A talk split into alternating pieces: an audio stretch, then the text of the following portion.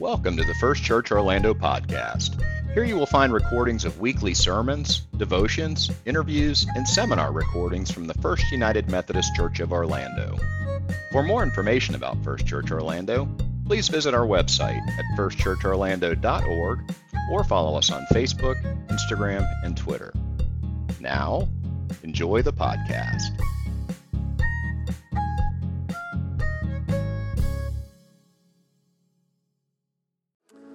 Today is Pentecost Sunday, and we read about Pentecost in Acts chapter 2, beginning with verse 1. When Pentecost Day arrived, they were all together in one place. Suddenly, a sound from heaven, like the howling of a fierce wind, filled the entire house where they were sitting. They saw what seemed to be individual flames of fire alighting on each one of them. They were all filled with the Holy Spirit and began to speak in other languages as the Spirit enabled them to speak. There were pious Jews from every nation under heaven living in Jerusalem.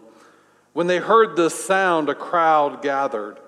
They were mystified because everyone heard them speaking in their native languages. They were surprised and amazed, saying, Look, Aren't all the people who are speaking Galileans, every one of them? How then can each of us hear them speaking in our native language? Parthians, Medes, and Elamites, as well as residents of Mesopotamia, Judea and Cappadocia, Pontus and Asia, Phrygia and Pamphylia, Egypt and the regions of Libya bordering Cyrene, and visitors from Rome, both Jews and converts to Judaism, Cretans and Arabs we hear them declaring the mighty works of God in our own languages. They were all surprised and bewildered. And some asked each other, What does this mean? This is the word of God for the people of God. Thanks be to God. Now, O Lord, may the words of my mouth and the meditations of each heart be acceptable and pleasing in your sight, O God, our rock and our Redeemer. Amen. Well, if you were paying attention during the pandemic, you may recall that way, way back in August, Emily and I started a sermon series, the world's longest sermon series called This Is My Story. Uh, we attempted through this series to show how the Bible is more than just a collection of random stories and sayings and characters, but one single story, a story about God's great love and God's desire to save, rescue, heal, mend a broken world. It's been a long series, but the purpose of it has been this. We wanted to show the way that God's story, which continues, intersects with our stories. Today we're drawing this story to a close but it doesn't end today because it continues in each one of our lives and has continued throughout the history of the church.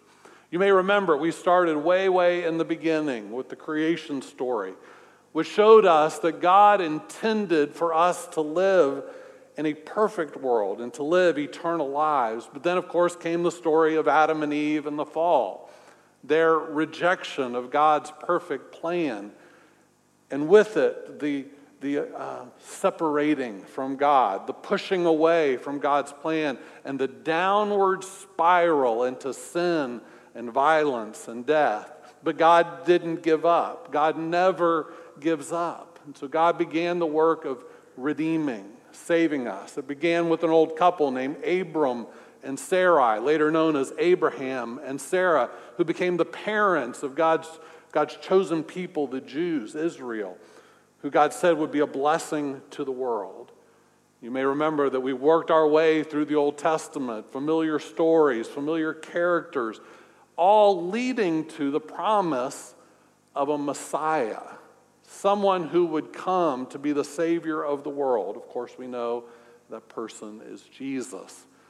So, this spring, we've journeyed with Jesus through his life, through his ministry, through his teachings, his miracles, leading, of course, to his journey toward the cross and his resurrection from the grave. And then, then for the last several weeks, We've been focused on, on this period of time between the resurrection and the ascension of Jesus, where Jesus would appear in resurrected form to his disciples. And he gave them this one message over and over wait. He had been preparing them to continue the work beyond his death and resurrection, to go spread the gospel throughout the world. But for 40 days, he kept telling them, wait, not yet.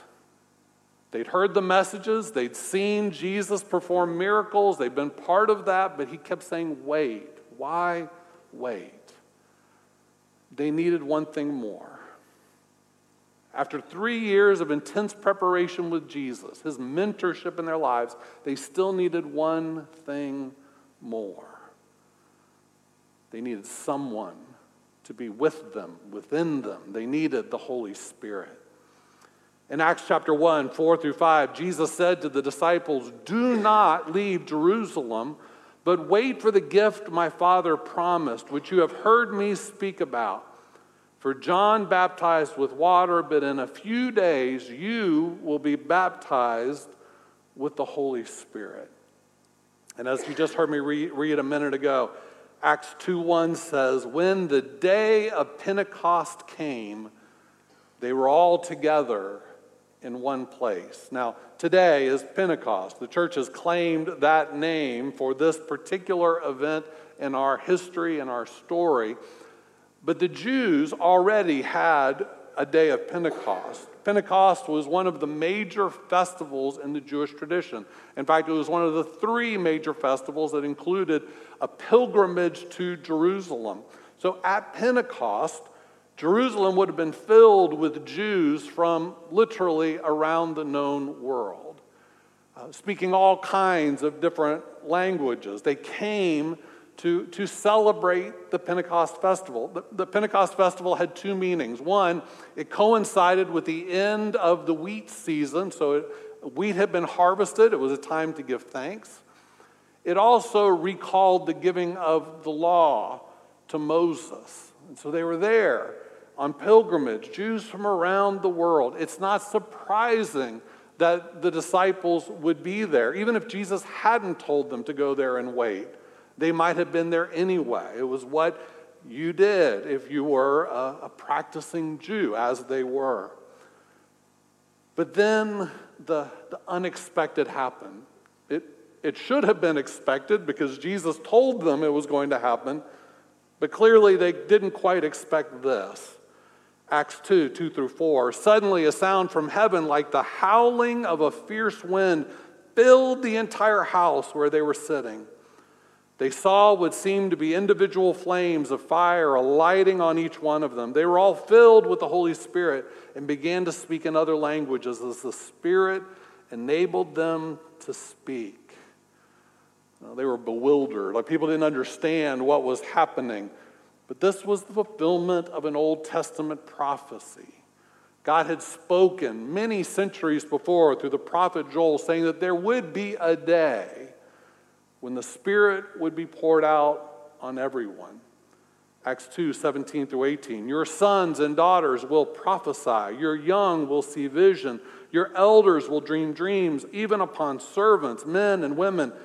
I will pour out my spirit in those days, and they will prophesy. This was the fulfillment of that prophecy. It began with the disciples, then became available to everyone. The gift of the Holy Spirit. Now, let's be clear. Prior to that particular Pentecost, the average person, the average Jewish person, never expected or wanted to have an encounter with the Holy Spirit. That was for the exceptional person. That, that included like prophets, they got anointed by the Holy Spirit. Some priests were anointed by the Holy Spirit, some kings. But the average person, no, you didn't expect that. You didn't want that. They were content to be religious, to serve God, to obey God's laws, and to, to worship God at a safe distance. When God gets close, that's a scary thing. When God gets close, God might just meddle in your affairs. Keep God at arm's length and do just what you got to do. But on Pentecost, everything changed. The Spirit was poured out upon the disciples and then poured out on all who heard the message, and the church was born, and the movement of Christianity began. Now, the Holy Spirit should not have been a foreign reality to the disciples. They'd seen the Spirit at work in Jesus. Remember at Jesus' baptism, the Spirit descended upon him in the form of a dove. When Jesus preached in the synagogue in Nazareth, he stood up and read from the prophet Isaiah. He said, The Spirit of the Lord is upon me. When questioned about how Jesus had authority over demons, he said he drove them out in the power of the Spirit. He said that we have to be born again, remember? Born of water and spirit. He taught that if you want the Holy Spirit, all you have to do is ask, and that the Father wants to give it. He promised the disciples that when he left, there would be a spirit of counsel and comfort to help them. But, but how could they possibly understand what that meant? How could they know beyond their just their religious experience, their, their religious duty, what it would mean to be full of the Spirit? How could they possibly understand it? I ride a motorcycle. I learned to ride a motorcycle when I was 13 and 14. I'd grown up on the back of my grandfather's Harley, riding just about every Sunday afternoon. But when I turned 13 to 14, I was allowed to start riding one myself. It was a Harley, but it's the smallest Harley they've ever made. It was a little dirt bike. And I got to ride it in a field across the street from my grandparents' house in circles until I was old enough to take it on the road. It wasn't a very good motorcycle. It was prone to flooding. Now, I'm no mechanical expert, but what flooding means is that too much gas has been injected and the spark from the spark plug isn't enough to ignite the gas, and so the gas floods the spark of the spark plug. And so, one of the very first things I had to learn how to do to ride a motorcycle was how to change spark plugs. And I carried lots of them with me because it flooded over and over. I could hop off, change out the spark plug, and, and get going again and go in my circles. Now, when I turned 15, I got to go on the road and ride my little dirt bike behind my dad and my grandfather on their Harleys. It still flooded just about every red light and stop sign. In addition, it only went 50 miles an hour, but my dad and my grandfather could go significantly faster. The first time I actually got to ride one of theirs, I was blown away by the difference in power. There's a difference between riding a little bike flooded all the time that doesn't seem to want to go anywhere, that's always stalled out, and a bike that you can turn on with an electric ignition and it can go. The difference in power is incredible. Maybe you've experienced that moment getting on an airplane when, when it takes off off the, off the runway, that, that feeling of power is the, as the airplane takes off into the air. Or, or maybe the, the difference between you know, a gentle summer breeze and, and a gale force wind of a, of a hurricane or a tornado. Maybe you've tried to cut down a tree with a, a handsaw or an axe versus a chainsaw that'll cut through it like butter.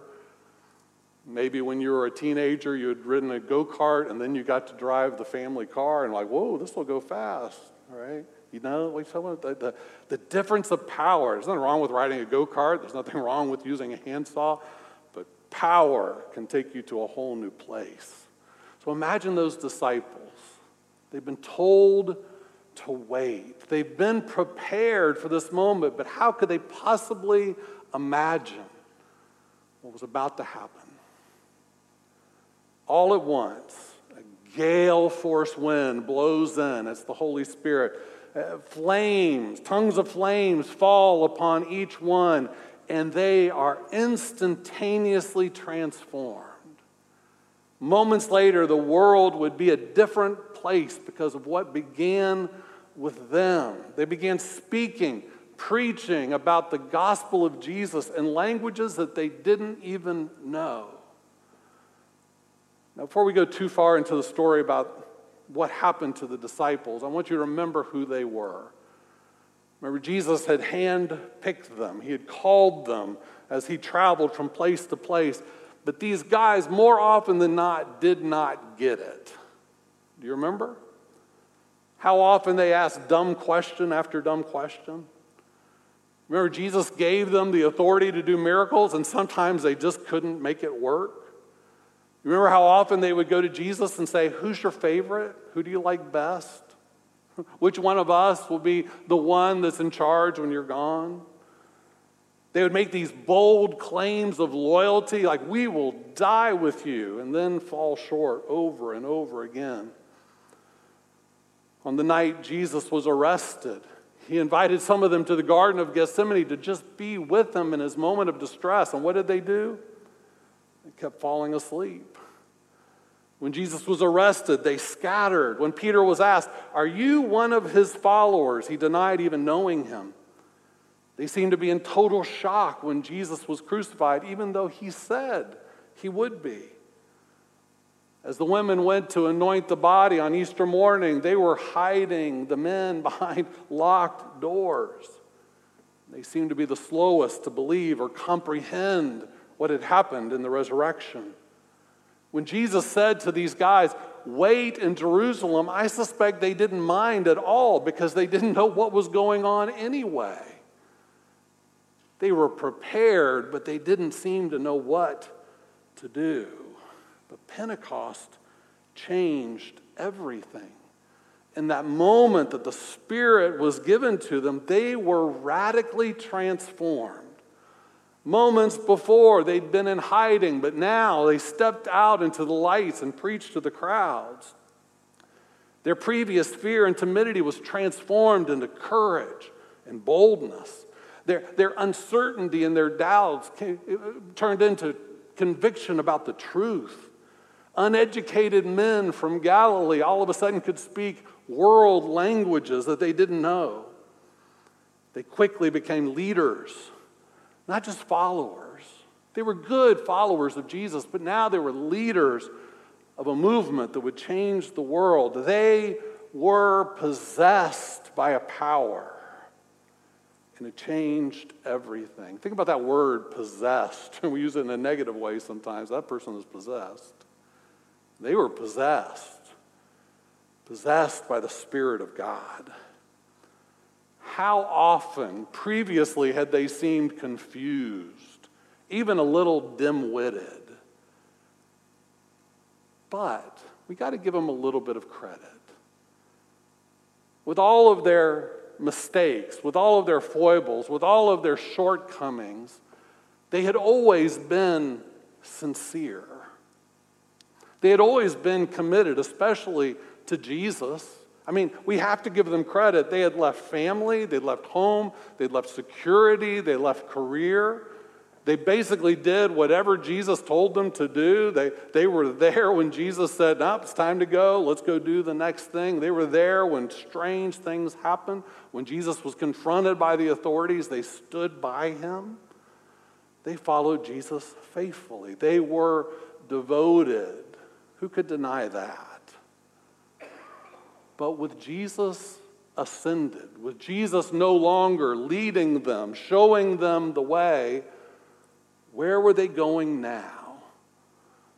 What good was all their religious devotion without Jesus? What, what could they accomplish without Jesus showing them how to do it? Their devotion, as they were waiting there in the, the upper room there in, in, in Jerusalem, their, their devotion to Jesus hadn't wavered. It's just that it wasn't enough. They had firsthand experience of the resurrection, and yet they didn't seem to know what to do with it. There was no movement, there was no direction, there was no vision or plan. They were stalled out like a flooded engine. They needed something more. Raniero Cantalamessa is the preacher to the Pope It's not a bad job if you can get it. He writes, People do not possess the Holy Spirit.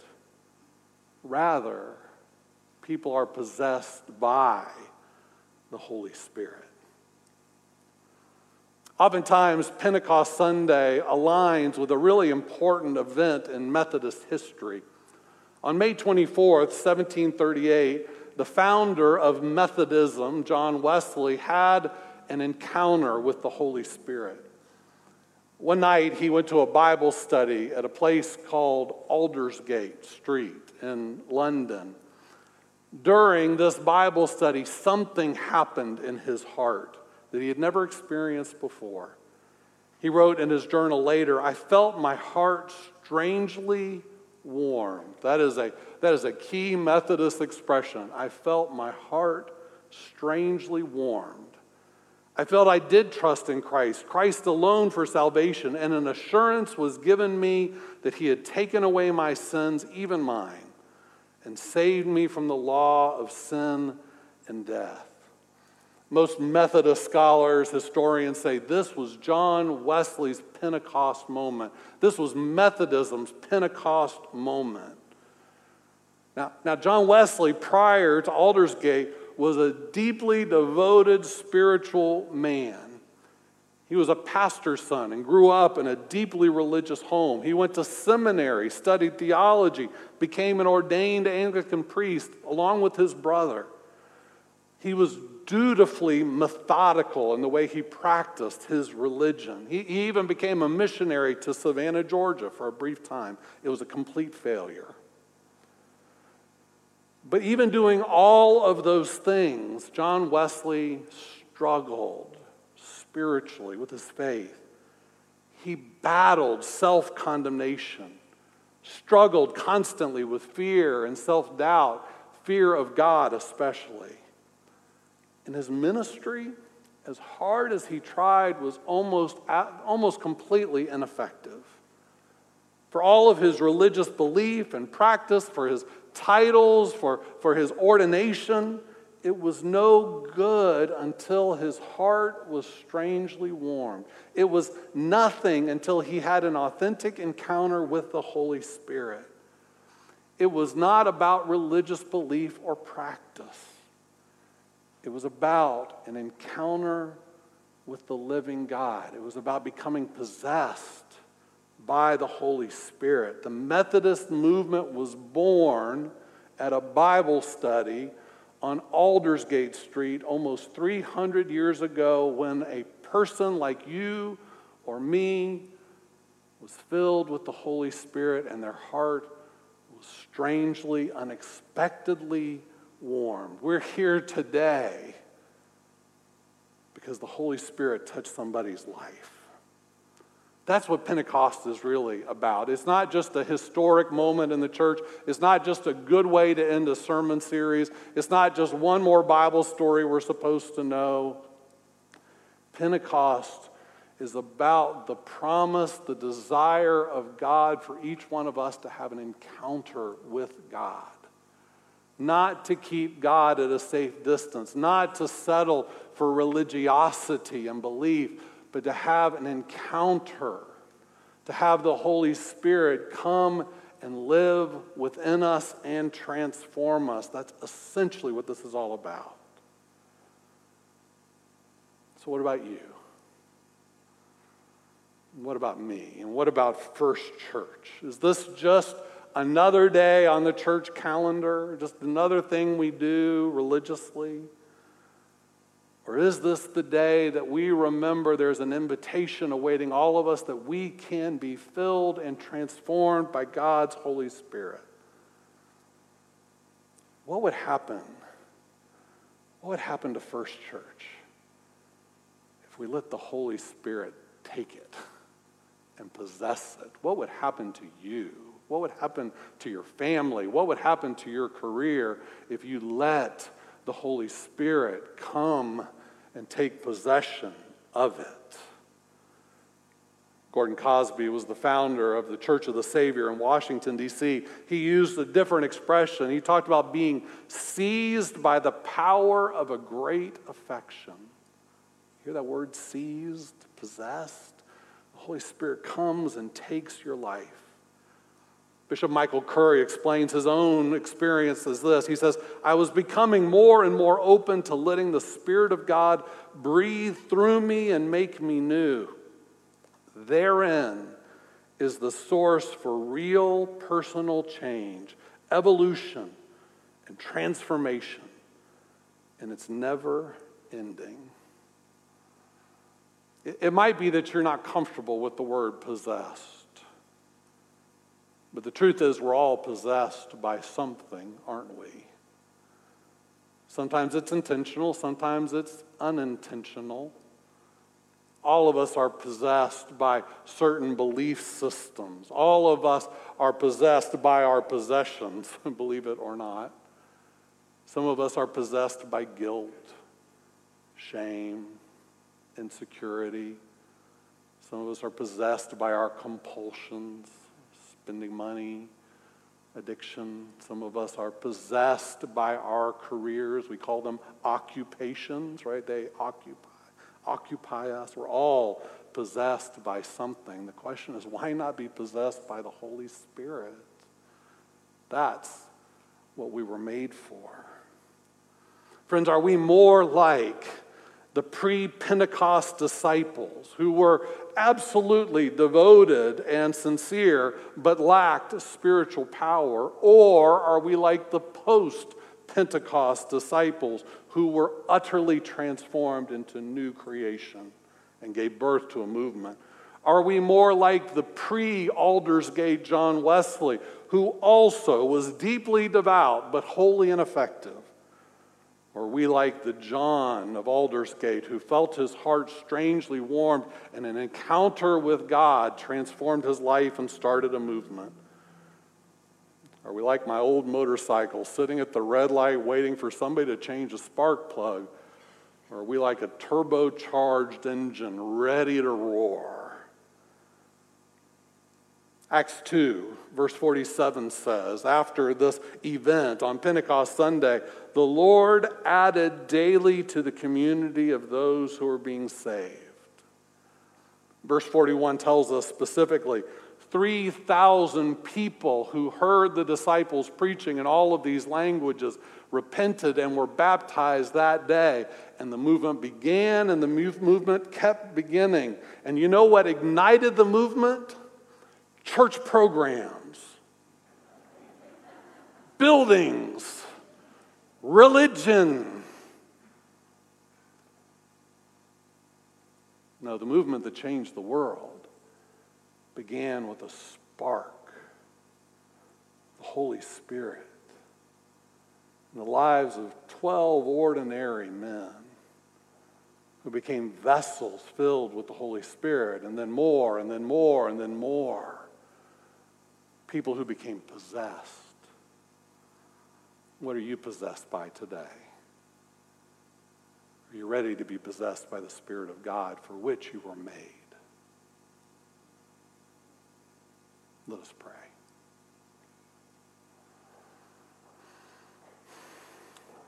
Jesus said, All we have to do is ask. He said, Ask and ye shall receive. Seek and you will find. Knock, and the door will be opened. How much, how much the Father wants to give the Holy Spirit to those who ask. All we have to do this morning is say, Come, Holy Spirit. Come take possession of this life. Come take possession of this family. Come take possession of this church. Where there is opening, where there is space to be filled, where there is a heart that welcomes Him, the Spirit comes. Holy Spirit, come today, will you? We pray this in Jesus' name. Amen.